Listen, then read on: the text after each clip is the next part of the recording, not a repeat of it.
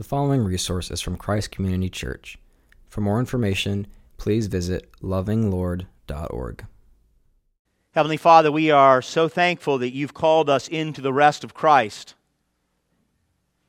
That by coming to Jesus and being united to Jesus, we can, right now and for all of eternity, rest from the work of salvation. We praise you that Jesus finished that work for us on our behalf on the cross. And yet, Father, we also know that for those who are saved by grace through faith, you've given us work to do. And so I ask, Lord, that you would again be gracious with my brothers and sisters, be gracious with me, and indeed your church throughout the world, your true church throughout the world, that we might hear this calling to take the yoke of Christ, to take this glorious work you've given your body, your church to do, and that we would, by the power of your Spirit, actually do it.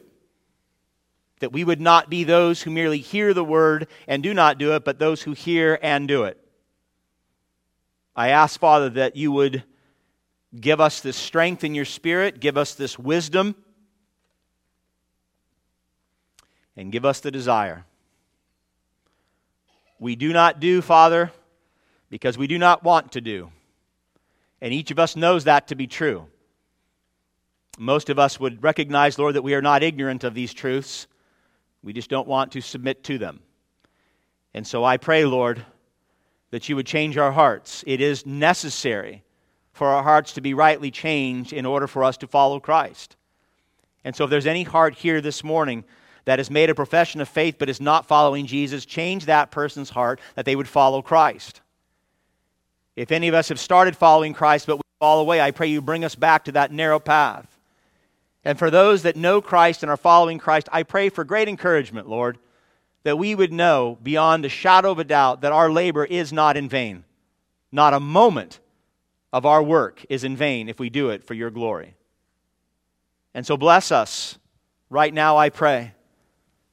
Quicken our hearts to receive your word, encourage our minds to understand it. And then set us on that narrow path, I pray. In Christ's name, amen. Well, I don't know if you're happy or, or sad this series is ending. Some of you are like, yeah, let's move on. Let's get back to a book. Uh, I don't know. It depends on how you've received it. I hope that it's been edifying and encouraging for you. I hope you have not been discouraged at all. If you have been, then, then maybe I've done a poor job and you need to forgive me for that. The title of our sermon is Jesus followers work in their rest. And you probably are thinking, how can someone work in their rest? Rest for me, rest for me means vacation. Rest means not working. And I know in the Western sense that's true. Um, but there is a wonderful work in the rest of Jesus that we really want to get a hold of today. Um, if we haven't for these past several weeks, that we might actually do it. Um, in Matthew chapter 11, if you're not there, please go there. Jesus is in his early ministry, the Galilean ministry where he started off in the north. Uh, he's still in that part of his ministry, and, and he's, begin to re, he's beginning to reveal something quite extraordinary. He's saying to the people that God's given me control of all things. All things have been put into my hands. And not just all things, but the ability to reveal my Father in the gospel to those I choose to reveal him to. In fact, with your eyes, look at verse 27 here in Matthew 11. Jesus said, All, all things have been handed over to me by my Father. And no one knows the Son except the Father, and no one knows the Father except the Son, and anyone to whom the Son chooses to reveal him. You see, in our, in our Lord's day, the, the Jewish religious elites, the scribes and the Pharisees, they taught that the only way you could know God the Father and the only way you could have hope of eternal life was by strictly obeying to the laws of God. And not just the laws of God, the Torah, which we see in the Old Testament, but 613 burdensome laws that the Pharisees had come up with on their own and told the people they had to submit to them if they wanted to have eternal life. In fact, a few chapters later in Matthew 23, this is what Jesus says of the scribes and Pharisees. He said, The scribes and the Pharisees sit on Moses' seat as a lawgiver. They didn't have that right. And then he said, they tie up heavy burdens, hard to bear, and lay them on people's shoulders. Burdensome, toilsome regulations they required the people to do, or there was no hope of heaven and there was no hope of God the Father. So in Matthew chapter 11, Jesus comes along, as he does, and he turns their entire system of salvation by works upside down. Literally just spills it out in the temple and says, This is the wrong way. It's not a strict adherence to the laws of God that gets you in. And yet, what's fascinating, you say, no, wait a minute. You started this series in Matthew chapter 5. And I remember, Pastor, you read from chapter 5 Jesus' words when he said, I tell you, unless your righteousness exceeds that of the scribes and Pharisees, you shall never enter the kingdom of heaven. Now, which one is it? Is it following the law or is it not following the law? Well, I, hope that you are asking that question. Jesus does not say lawlessness is the path to righteousness and eternity. That wouldn't make any sense. He said that our righteousness must exceed that of the scribes and the Pharisees. It must be better than a strict adherence to the laws of God or man made laws. But it is an obedience, my beloved, and I, and I hope you know this. It's an obedience from the heart. It's a desire to know God's laws and follow God's laws because you love God. And that is a righteousness, as we saw in Matthew chapter 5, what, seven weeks ago now, that exceeds the righteousness of the scribes and the Pharisees. Now, for the past six weeks, we have been looking at, we've looked at actually six New Testament imperatives, six commands, basic commands that God gives to Christians that He expects, believe it or not, He expects you to actually obey. He expects you to know it and in the power of the Spirit actually do it. And I imagine some of you for these past several weeks, if we are going to be really honest with each other, I imagine some of you have felt some conviction in looking at these six commands. Some of you maybe have felt even some guilt. And if you could be truly honest right now, some of you might even say, I, I, I don't live like that. I'm not striving to live like that. And I have no desire to live like that. In your heart of hearts, some of you may be saying that. And you've been probably thinking or feeling that these commands we discussed to eat and pray and praise and, and serve and grow and go have been burdensome to you.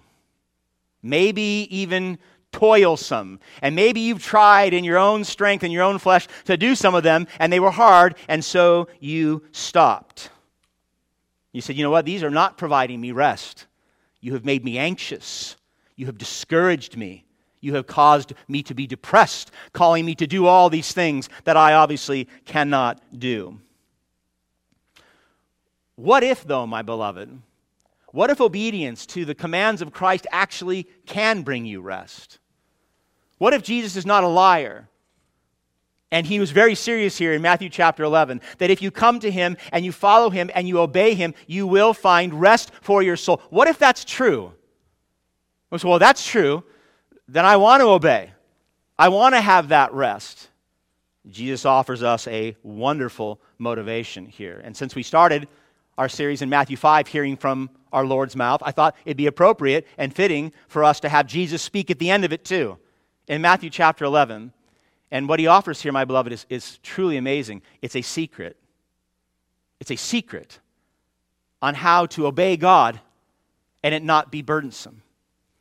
Jesus offers us Trinitarian insight on how to live a holy life that exceeds that of the scribes and Pharisees without it being burdensome or toilsome or heavy.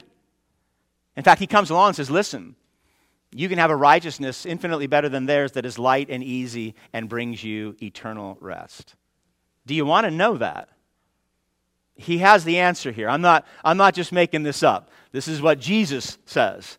So I'm going to tell you how to live the righteous life with it being easy and light and restful. And I want to, I want to do that by considering three things from the text, three real simple teachings from the text. One, Jesus is called to come. Two, Jesus is called to take. And three, Jesus is called to rest. Number one, Jesus says, Come to me. Number two, Jesus says, Take my yoke. And number three, Jesus says, Now rest. Rest now and rest for eternity. And that is the secret if you want to follow Christ without your obedience being burdensome. The theme of the sermon is this Jesus expects his followers to obey his commands, not earth shattering. Jesus expects his followers to obey his commands, and he expects their obedience to be easy, light, and filled with rest. He expects you to do what he says. He is king, he is God. But he wants you to do it with an easy, light, and rest filled heart. And that is possible. Christ does not set us up for failure. Amen? Point number one Jesus' call to come. Now, the scribes and the Pharisees, these are the religious elite, elite in the time of our Lord, um, they tied up heavy burdens. It says they, they laid them on the people's shoulders, said, You must do these things. God's law, things that we've made up ourselves and made it law, and you got to do these things if you want eternal life. You don't do them, no eternal life for you. Heavy weight upon them. And then Jesus comes on the scene and he says, Don't listen to them. Instead, come to me. It's interesting. He says, Come to me. He doesn't say come to the law. He doesn't say come to a religion. He doesn't say come to some sacrificial system of do's and don'ts. He says, You come to me.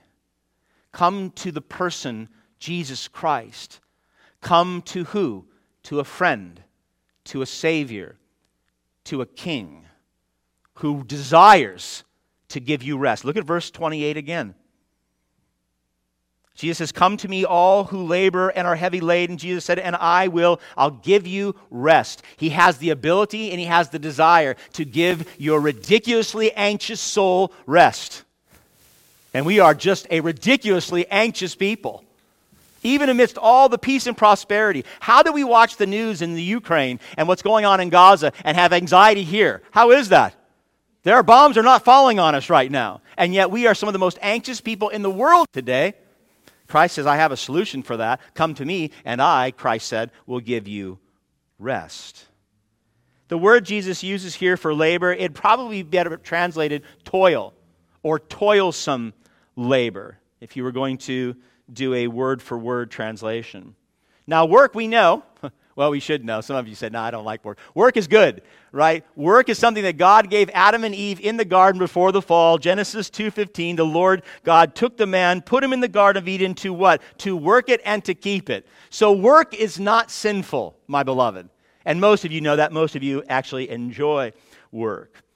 But after the fall, work became, in many cases, toilsome, burdensome, that labor that, that wears down your body and your mind and your soul. Some of you know it too well. Genesis 3:17, God said to Adam, "Cursed is the ground because of you. Through painful toil you will eat food from it all the days of your life." And so Jesus is talking not just about work, he's talking about toilsome work, hard labor that wears us down. And he's talking about it here in the context of eternal life. The Pharisees and the scribes said, You got to work really hard. You got to get it right, or there's no God for you. And Jesus comes along and says, Listen, this, this is not good labor. In the first century Jewish culture, it was strict obedience to the laws of God and the laws of man, or there was no eternal life. In the 21st century, in our cultural moment, it's not, it's not the apprehension of a future eternal life, it's having it right now. Right? Our, our culture needs everything right now. And so we say, forget about the future. We want now. We want freedom. We want power. We want sex. We want money right now. In the evangelical church today, the gospel might be perverted to maybe even something like we've taught the New Testament imperatives. You need to do them in order to be saved. Or you need to, you need to make sure you love one another and, and do that correctly. Or you got to die to yourself. You got to do certain things or there's no life for you. And, and some of us in the Western church, they, we hold on to what's called cheap grace, and we'll, we'll take the grace, but no following Christ, no obedience, and, and that's the way to eternal life. The point, my beloved, that Jesus is making is not the work itself, it's what makes the work toilsome, what makes work burdensome to your soul. I think that any work we do to obtain that which is not attainable becomes burdensome, right?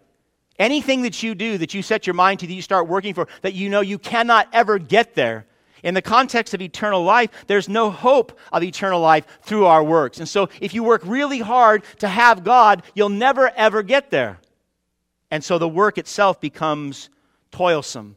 Whether you're adhering to man made laws you made up yourself, or to the laws of God and the gospel, the godliest men and the godliest women in the history of the church have made their, their best efforts. And every single time they know they fall woefully short. They have what's called a burdened conscience. Because we know, deep down, we know, whatever rules we set for ourselves, whatever religion we follow, whatever laws, whether they're God's laws or man's laws, we know that there's no way to make it to heaven apart from Christ.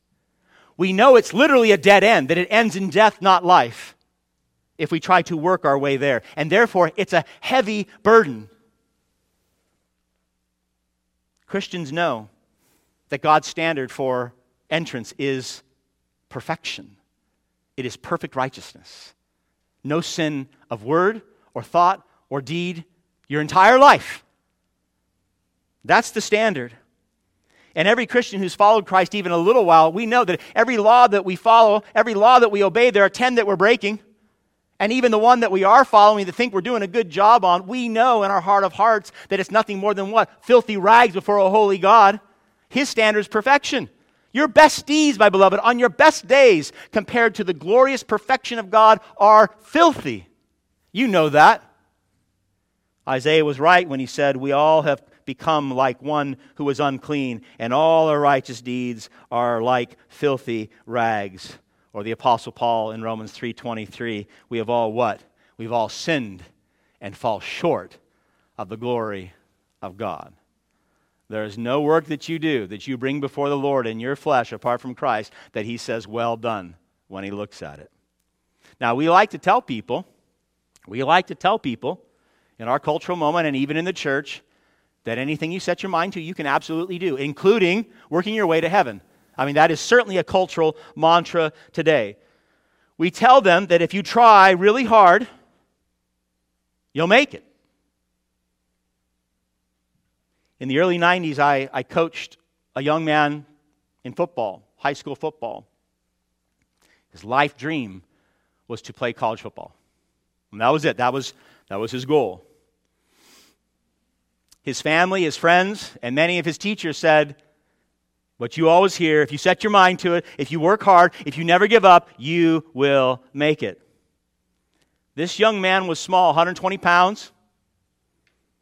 He was slow, uncoordinated, and unskilled. He worked harder than most on the team at practice and workouts, but he never got any better. During his senior year, I noticed his attitude change. The practices and the workouts had become burdensome to him. He was there, but he wasn't trying, and he seemed overwhelmed by it.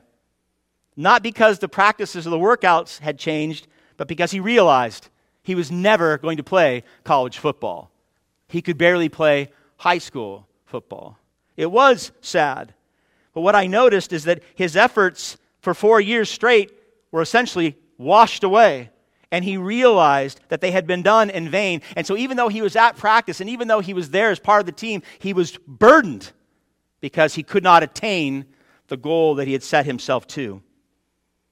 My beloved, Jesus knows that this young man's desire to play college football, he had an infinitely better chance of doing that than the most holy, most godly man who have ever lived entering heaven on his own efforts. And so instead of Jesus lying to us like we do to one another, telling us things like, as long as you set your mind to it, you will achieve it. He doesn't lie to us. He doesn't say, try really hard and you'll make it. He says instead what? He says, come to me. He says, you can't do it apart from me. He says, Come to me. He cries out to all people in all of human history Come to me, all who are what? Are laboring in vain, trying to make it to a place and to a person that you will never attain to on your own. And he's, what he's saying is this I'm trying to appease your conscience, I'm trying to take the weight off of it. And so he says lovingly, Stop. Stop toiling in your efforts to make it to my Father. Cease with the burdensome work you placed upon your shoulders to be good enough or holy enough or moral enough to have eternal life. He says, Stop trying to earn it. You cannot, oh my beloved. Do you know that? I mean, do you really, really know that? You have no hope apart from Christ as your Savior. All the work that you've done your entire life to put God in your debt, to make God happy, has no power to redeem your dead soul. So Christ says what? He says, Come to me instead. Come to Christ as a sinner in need of forgiveness and grace. He says, Come and abide in me, and I will forgive you of your sins, and I will grant you eternal rest. And Jesus is able to offer that to every single burdened soul. He's able to give us His work so that we can be declared righteous before His Father.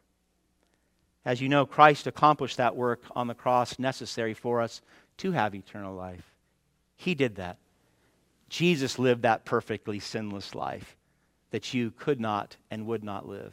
And then Jesus died that horrible sinner's death on the cross that we justly deserved. He did all that in our place so that he could.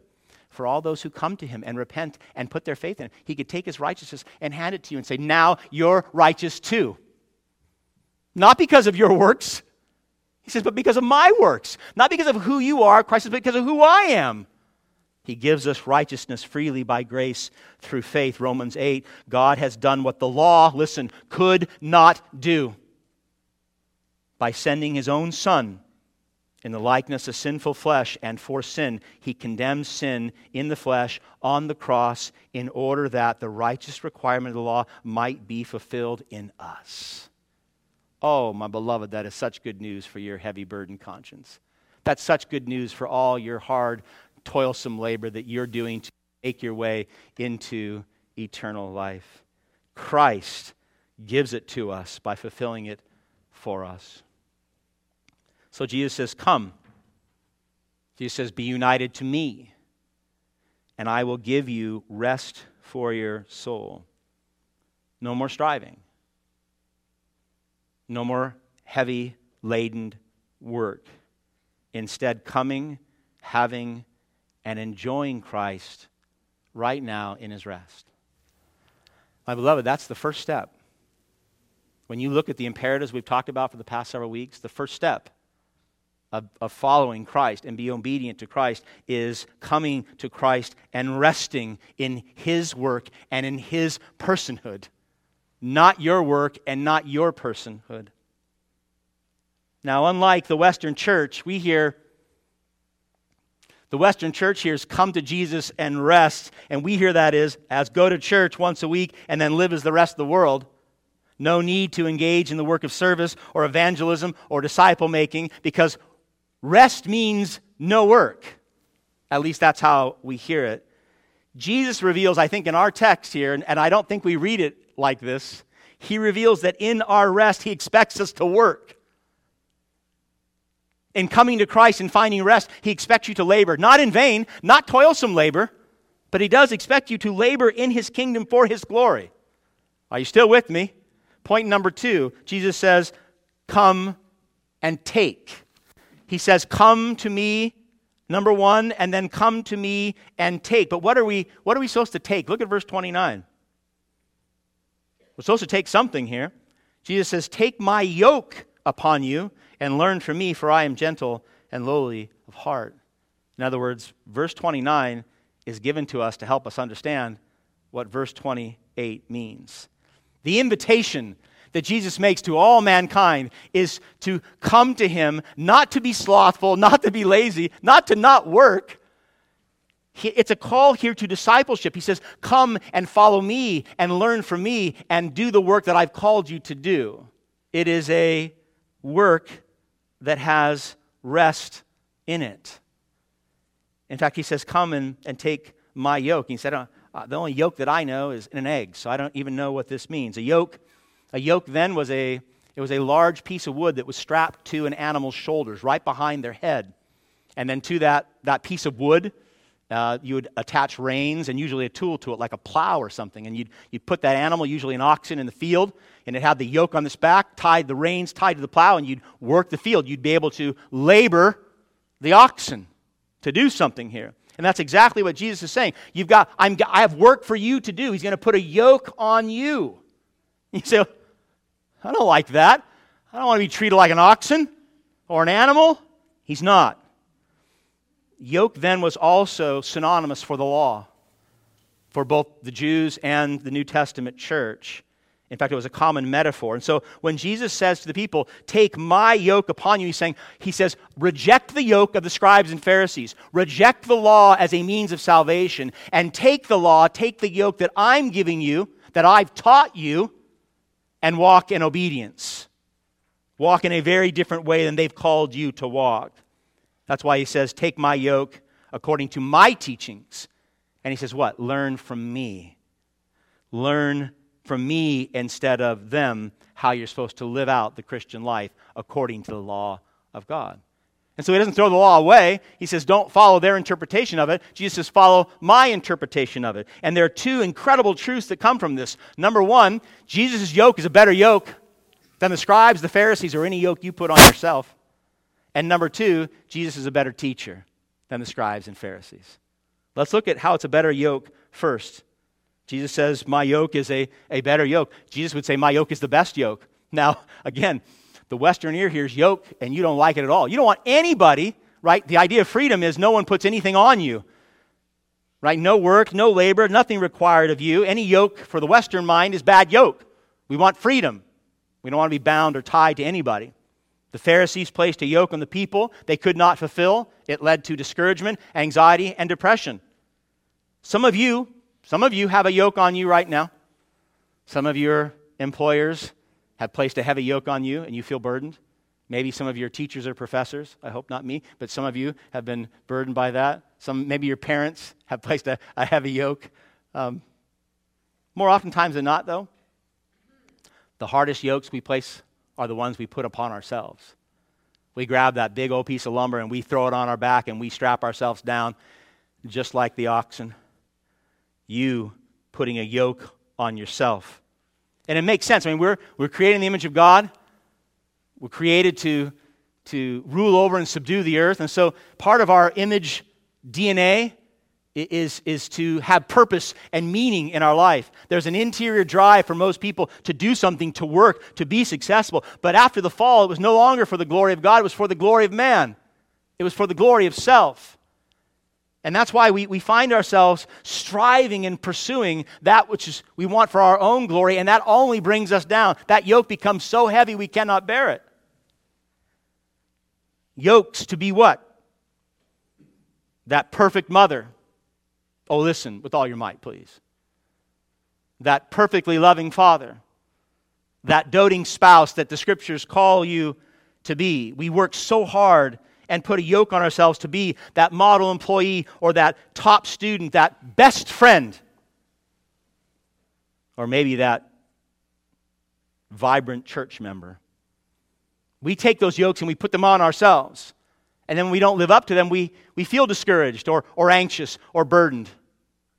And oftentimes we then, well, it's, it's too heavy, so we just stop. Or we continue to labor under it and it crushes us. Either way, it's not good. Now, Jesus' yoke does not advocate for slothfulness. It doesn't advocate for immoral living. Jesus doesn't say, listen, I know you're a sinner. You, are just going to make a mess of everything all the time anyway.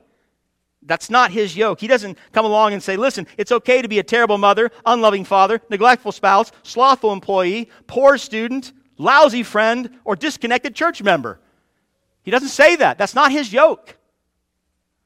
Jesus' yoke, my beloved, is a yoke of holiness by the power of the Holy Spirit to be the godly parents, godly spouses, godly friends, godly employees that God has called and equipped us to be. But Jesus' yoke is a call to be holy as he is holy because he's already made us holy. You're not working to be holy. You're holy because being united to Christ, you have been made holy. You have a new identity if you come to Christ. That's why he starts there. He says, Come to me, I'll give you a new identity. The old you is dead, the you new now lives. You have a new heart, you have new desires, you have the power of the Holy Spirit. You are, if you're in Christ, you are objectively, now and forever, a son or daughter in the Father's kingdom. That's who you are. You're in the family already. You're part of God's eternal family, deeply loved, deeply adored by God the Father, God the Son, and God the Holy Spirit now and forever. In other words, my beloved, there's nothing you can do to get into the family. Christ brings you in. And therefore, any yoke you put on yourself to be that perfect mother or that doting father or that doting husband, it, it cannot earn you a place in his family. You get it through Christ. And if you have it, you cannot lose it. Oh, that is so good. In other words, your identity is secure. As a father, as a mother, as a friend, you're already in through the blood of Christ. And because your identity is secure, it means it's the most amazing thing. It means you can strive by the power of the Spirit to be that mother or father or spouse or friend or, or student or teacher that you want to be, that God wants you. You can strive for that. But when you fall short, it won't cause you to be depre- depressed or discouraged. And when you find yourself successful, you won't be gloating, but give glory to God instead. It sets you free to pursue righteousness for the sake of Christ. So when you do that and you fall short, what do you do? You don't say, oh, I have an identity crisis. No, you, you seek forgiveness and you're healed and you continue to walk in righteousness. And when you're successful as a mother or father, what do you do? You praise God for the work He's doing through you in the Spirit. And there's no boasting. Oh, wow, what a great place to be. Your hard work, not for your identity, but because of who you are already in Christ. I remember years ago reading a story about um, a, an elementary school girl who was adopted from a third world country. And the family that brought her here, when, when she finally made it after months and months of trying to get her here, they bring her to her home and they sit her down. They, they were explaining to her, You're now, you're now part of this family. This is your new family. And they said, We're your parents and these are your siblings. And they said, and they were explaining to her as part of this family, now you're going to be part of the life of this family with all the blessings and the responsibilities. And one of the responsibilities they gave to this young girl was to keep her room clean. Well, in a very short period of time, they realized something had gone awry. She became fixated on cleaning her room, convinced that if she did not keep it clean, they would not love her. Every morning, when her parents would come into the room, it was immaculate. She'd be sitting on her bed and she would say, My room is clean, can I stay? My room is clean, do you still love me? And as, as meaningful as these words were to her, it broke her parents' hearts. It took some time, but eventually this young lady began to realize that her parents really did love her unconditionally, regardless of whether or not her room was dirty or clean. And as she began to experience the grace, and it was the grace of her parents, her new parents' unconditional love, a love she never knew before, she began to grow in her love for them. And something extraordinary happened. She took off the yoke of working for their love, and she took on the yoke of being loved already. And as soon as she did that, her room stayed clean.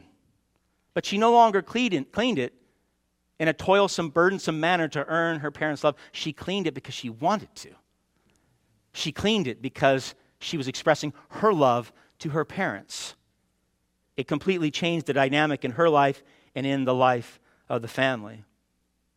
My beloved, unlike the yoke of the Pharisees, Jesus' yoke is a better yoke because it comes it is born in us to work out of the love that we already have. The unconditional love we already have from God in Christ. It does produce labor and it does produce fruit, really good fruit. But it does so from the foundation of love, not to, not to earn it. But Jesus says there's another reason his yoke is better. You probably saw this. Look at verse 29 again. He said, Take my yoke upon you and learn from me, for I am gentle and lowly of heart. Now, those in positions of authority, they have yoke over us, right? I mean, our government officials do, parents, religious leaders, bosses, Um, anyone in a position of authority has the ability to take power and, and place it upon you in a, in a particular way. Um, the Pharisees were not known for being gentle and lowly. In fact, in, in Matthew chapter 23, Jesus said this of them He said, They do all their deeds to be seen by others. They love the place of honor at feast and the best seats in the synagogues and greetings in the marketplaces and being called rabbi by others. They loved the attention and they loved to exercise their power. Jesus said they tie up heavy, burdensome loads and put them on others' shoulders, but they, listen, they themselves are not willing to lift a finger to move them.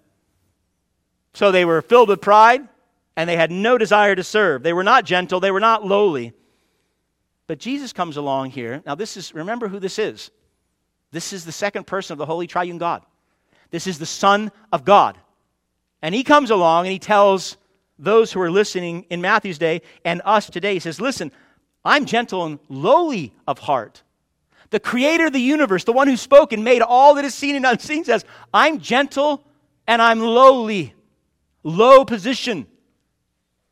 Christ identifies himself as the servant of the Lord that the Isaiah had prophesied to centuries before. This is what Isaiah said of Christ hundreds of years before Christ came. He said, He will not shout. This is Jesus. He will not shout or cry out or raise his voice in the streets. A bruised reed he will not break, and a smoldering wick he will not snuff out. Why? Because he's gentle and he's lowly. The Pharisees were hypocrites. They were hypocrites. They taught one way and they lived another. Christ is saying, Listen, come to me. I'm gentle and lowly of heart. And so he says, Listen, not only is my interpretation better, but I have credibility for my interpretation of the law. I'm living it out. I'm showing you how to do it. I'm the type of teacher, I'm the type of master that you want to follow. I have the better law and I have the better way. And he was right, he did. He lived Christ lived as he calls us to live. He was and is the gentle, lowly servant of the Lord. Most of you probably heard of the great church father Augustine. Most of you know him for um, his literature and how he actually, his writings helped shape the Western church.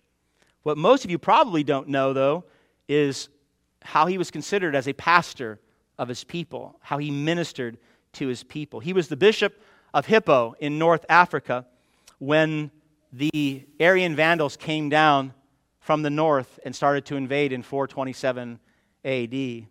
Thousands of refugees crammed into the city of Hippo in order to seek shelter and guidance from this great church father, Augustine. So many people packed in such small places back then led to disease, and a plague broke out in the city of Hippo. Now, Augustine at that point in time, he was very accomplished and he had, he had money, so he had three choices. He could flee, and he could have fled and been safe. Number two, he could have locked himself in his palace and just kept writing for the church future.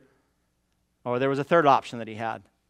He could minister to the people, he could remain the bishop and the pastor of those who were in Hippo. Which one do you think he chose? He chose number three. He continued to discharge the duties of his office. He ministered to the sick. He buried the dead. He mingled amongst the people. And what happened?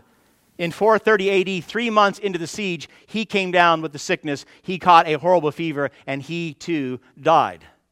He died. He died what? As a gentle and lowly servant of the Lord. One of the greatest names in the history of the church in his finest hour was not writing the city of God or confessions. He was ministering to people and gave his life for his people. He died serving as a lowly and gentle servant. Is it any wonder he had such a large following? Is it any wonder people were drawn to him? My beloved, Augustine was simply following his master, the true Isaiah 42, servant of the Lord. The man of what? The man of sorrows who knows our struggles. Christ knows your pain, he knows how hard it is. The true servant of the Lord who bore our shame because he knows our desperate need to be accepted and to be loved. the one who bore our sins on the cross. How lowly did Christ make himself? How far did he go to love you and serve you? Philippians 2 8, he humbled himself by becoming obedient to the point of what? Death, even death on a cross. That's how low Christ made himself to have you as his own. My beloved, Jesus is not a taskmaster. He's not a taskmaster.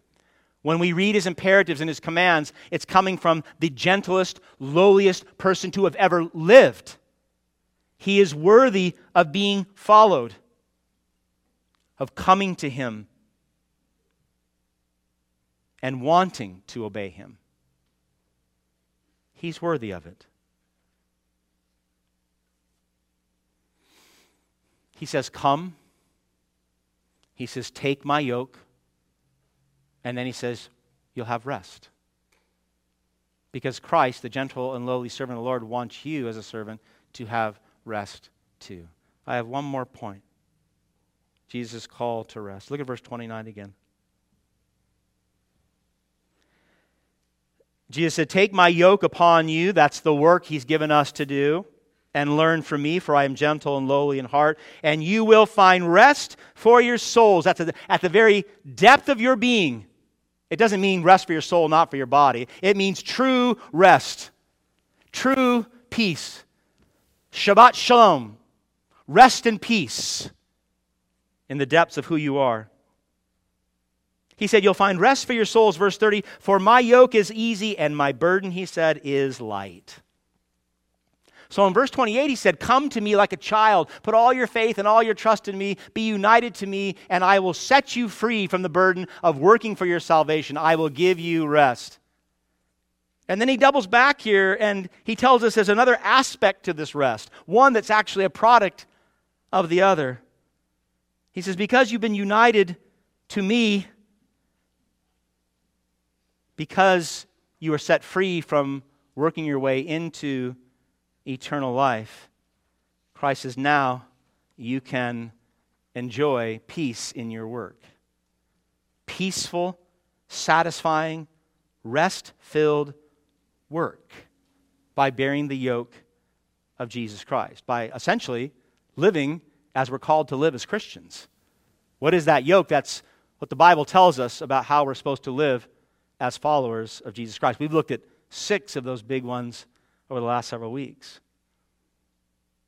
What Jesus is saying is this His yoke is easy and the burden is light, not because following Christ in this world is easy or light. I mean, we know that. If you followed Christ for any period of time, you've experienced the persecution or the hardship that comes from you claiming Christ against the world that hates Christ. Jesus said to the disciples in John 15, 20, He said, A servant is not greater than his master. If they persecuted me, they will persecute you. He's not painting a story here that's not real. In Matthew 7, 14, Jesus said, The gate is narrow and the way is what? Hard. That leads to life, and those who find it are few. You say, well, then which one is it? Is it easy and light, or is it hard and narrow? The answer is yes. It's yes. Following Jesus following his commands, bearing his yoke, is easy and light, even in the midst of persecution and suffering now. Because true Christians, and here's the penny that's going to drop for you that is utterly profound and very simple. Because we want to. We want to. Following Christ is easy and light for the true Christian of heart because the true Christian in heart wants to follow, wants to live like and for Christ. More than anything else, Christ has become that person's life. The true Christian has been what?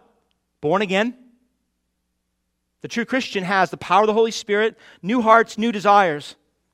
And so, for the true Christian, and the reason I'm saying that, my beloved, is because we've adopted a false form of Christianity here in the West. The true Christian wants more than anything else, and the deepest part of their being, and in the depth of their soul, they want to follow and obey Christ for the glory of God.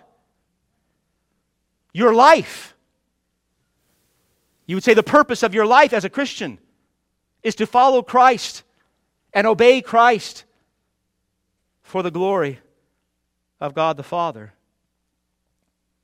That's why the Bible says unapologetically that obedience to the New Testament commands, obedience to God is one of the primary ways that we can know, we even know that we're actually saved.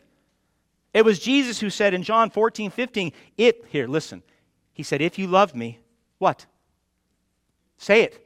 If you love me, Jesus said, you will obey my commands. Not outside of grace. You're saved by grace through faith, but in grace you will obey me if you truly love me, if you're truly saved.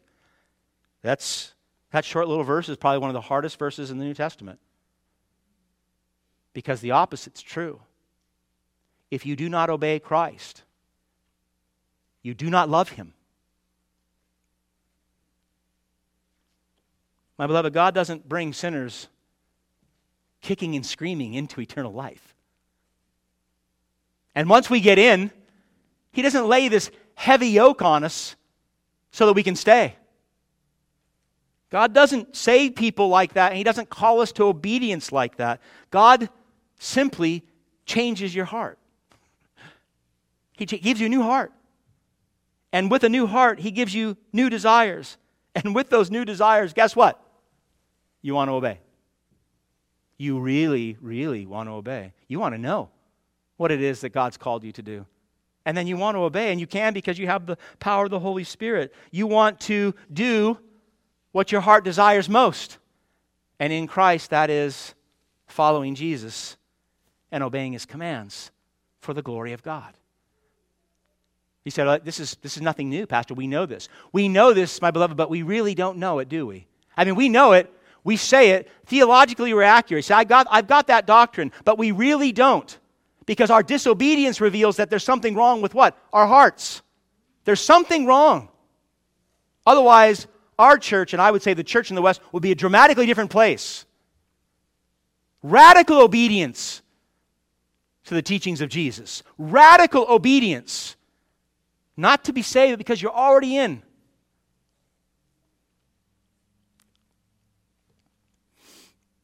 In the West, we say, I don't want a master, I don't want a king. I want freedom from everything. In the Western church, we say, I don't even want, I don't want a Savior who's gentle and lowly. I don't want to bow my knee to anybody and say, Lord, thy will be done. I want the grace, I want the salvation, but I don't want to follow. And yet, here Jesus is saying, Take my yoke do the work that I've called you to do, and you will have a rest that transcends all understanding. And so we actually work against our own rest when we don't follow Christ. We make ourselves anxious and discouraged, and we struggle. You see, when you submit to Christ, when you truly submit to Christ, and He becomes your life and you follow Him and obey Him, you're set free from all your self assertions you're set free from you being Lord and Master over your own life. All that unrest of what? Contending desires. That is the problem, right? It's not that you don't want to follow Christ, you just want to follow other things more. It's not that you don't want to follow the law of God, you just want to follow your own law more. But when we submit ourselves to Christ and we follow Christ, we're set free from all those contending desires, all the weight that comes upon us from the other masters and the other kings that call us and vie for our attention. But we know the scriptures teach what? You cannot love two masters. You love one, you'll hate the other. And that's the battle, the Roman 7 battle you have in your heart if you do not submit and follow Christ. That's why there is no rest, my beloved. There's no rest for the halfway Christian who says, I am saved, but I will not submit to my Savior. Jesus says, Take my yoke, and you'll do what I want you to do because you'll want to do it. Take my yoke in the love that I poured out in you, and you'll want to obey my commands because that'll be what your heart desires most. And then he says, if you do that, you're going to be shocked. You're going to have rest. You're going to have peace. You're going to work in your rest. I want, I want to I want to close by, by giving you two hypotheticals, two people. They're not real, but they certainly could be real. One, one named Mike and the other one named Karen. And I want to look at the six imperatives that we talked about very briefly with each of these people. And I want you to think to yourself, honestly, think to yourself, who am I more aligned with? Where am I on this Mike Karen scale? Let's start with Mike. Mike is a successful software engineer. That, that fits here, I think. Works for a major tech company in the Bay Area. He's married. He has three children. He loves his job and spends a lot of time mountain biking, watching movies, and following politics. He's a political junkie. He professes Christ and has been in church his entire life and attain, attends church regularly, but he has no real involvement in the local body or its ministries. He's here for an hour and then he's gone. His only exposure to the Word of God is on Sunday mornings from the pulpit. And even when he thinks the sermon's good, he makes no effort to do anything with it during the week. His prayer life is limited to grace before he eats, and his only focused time of worship is on Sunday mornings.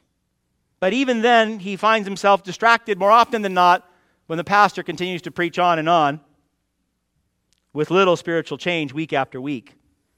He thinks that serving his employer and his family is sufficient as a Christian, and he makes no real effort to grow himself or others in the body of Christ.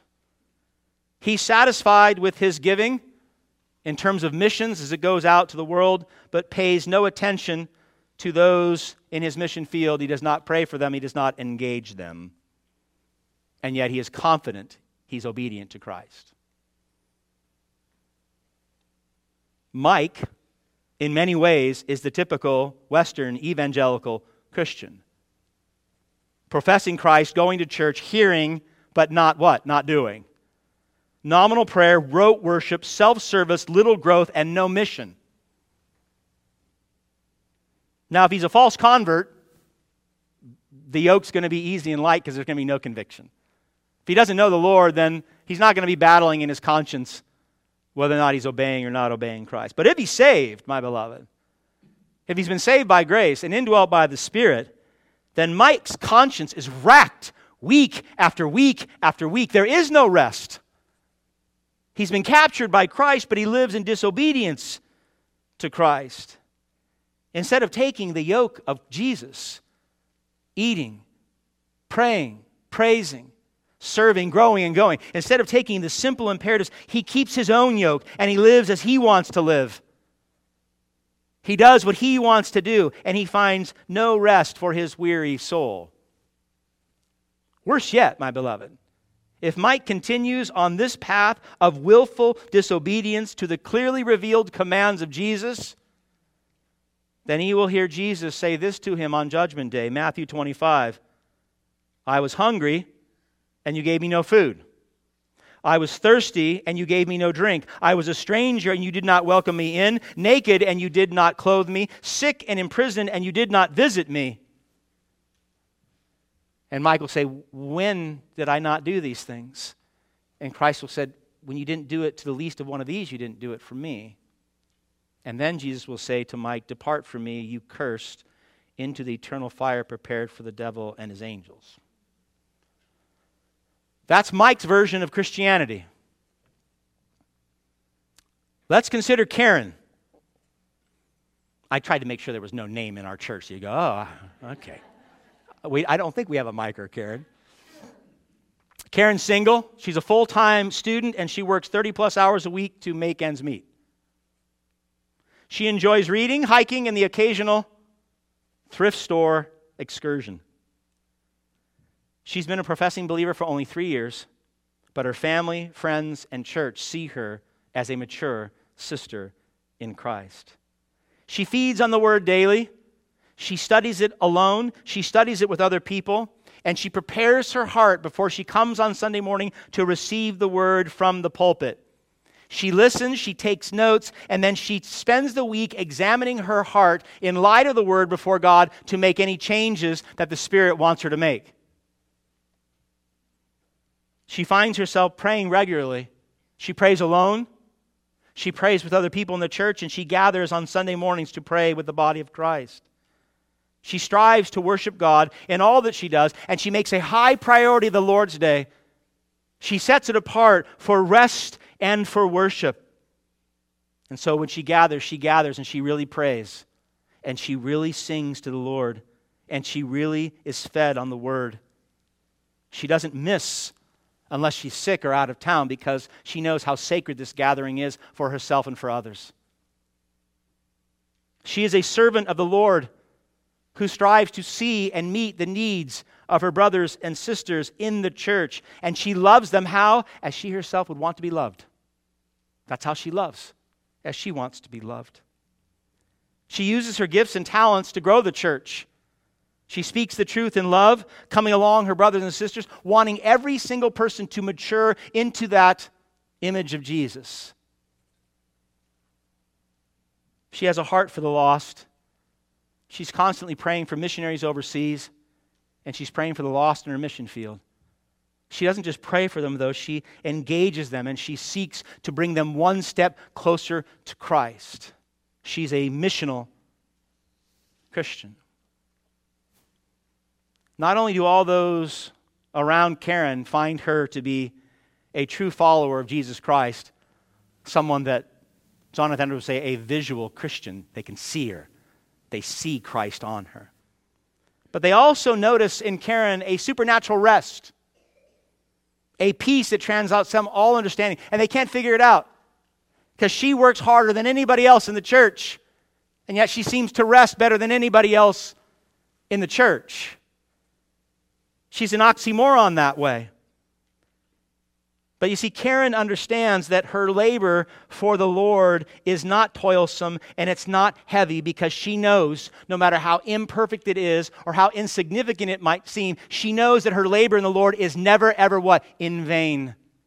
She knows it lasts for time and eternity. She knows this. She knows that by obeying Christ, in the power of the Spirit, she'll be like that tree in Psalm 1. That tree planted by streams of water that yields its fruit in its season. And so Karen's labor is easy and light because she serves, listen, she serves and sacrifices in her rest. She labors in her rest. She rests in knowing how precious she is to God in Christ. She knows how deeply loved she is. She works not to make herself righteous, but because she's already righteous in Jesus. And so she wants to work for his name. She rests in knowing that Christ, her master and king, is gentle and lowly and worthy of being served. And so she wants to serve him. She rests by taking his yoke and replacing it with her own. She eats, she prays, she praises, she serves, she grows, and she goes because she wants to. She wants to. No one has to ask her, no one has to beg her, no one has to guilt her. She wants to. Because deep down, my beloved, being united to Christ, she knows that the work she does fills the universe with the glory of God. And she knows that's the greatest work we can do. Work for Christ that fills the universe with the glory of God. She knows. She knows. She will hear Christ say to her, Well done, good and faithful servant. Enter my Father's joy. Enter my Father's rest. She knows it. Do you know it? Are those words yours? Because you've come to Christ, you've taken the yoke of Christ, and you are laboring in your rest for Christ. It's a yes or a no, not I don't know, maybe, I hope. You want to know. Well done, good and faithful servant.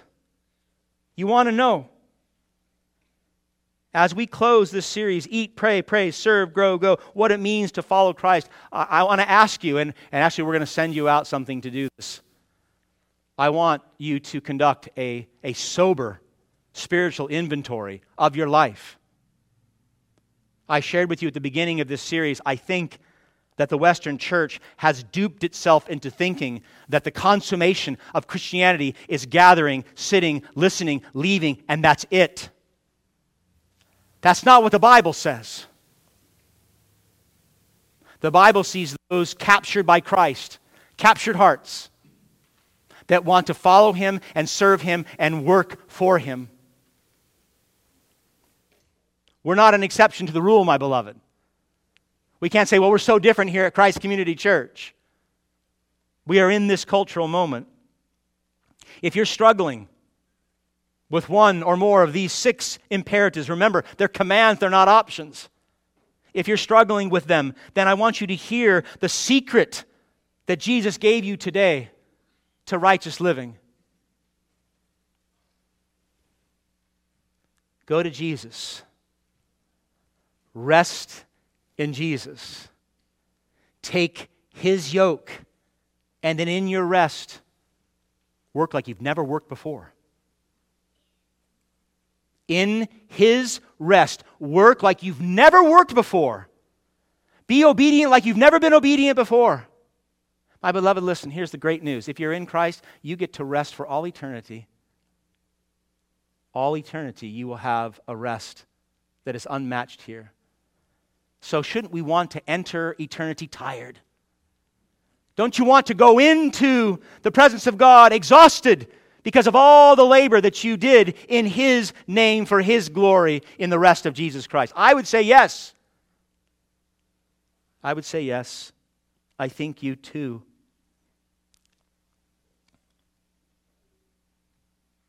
Eat, pray, pray, serve, grow, go in the rest that God gives you. And if you follow Christ and obey his commands, you will find rest now. Believe it or not. I know it's, you'll find rest now and you'll have rest for all eternity. I'm done. That's it. Do you believe that? Let's pray.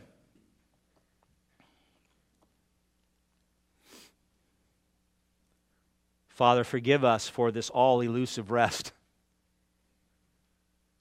Forgive us, Lord. We seek it in all the ways that do not provide rest, but anxiety, discouragement. Oh Lord, I ask that you would be wonderfully gracious with this beautiful church and that every member here, without exception, would experience the rest that Christ offers in going to Him. And in that rest that we have in Christ, that we would put down our silly yokes. All the work that we do, either to appease you or to bring ourselves glory, we put it down and we take up His yoke and we would do the work that He's called us to do. And then I pray, Lord, that you would give us that rest in our work. And as we work for the Lord and experience that rest, I pray we would tell others about it. We would encourage each other to that end. Father, only you can do this work by your Spirit. I pray that you would take the teachings that have been brought forth these past several weeks and make them real to us. Cause us, Father, to submit to them because we want to. I ask these things in Christ's name. Amen. Thanks for listening. Christ Community Church is a Reformed Baptist church in San Jose, California. If you'd like more information on our church, please visit lovinglord.org. From there, you can find service times, weekly gatherings, our sermon archive, and other resources. For video content, please visit our YouTube channel. You can also follow us on Facebook, Instagram, and Twitter. Thank you again for listening.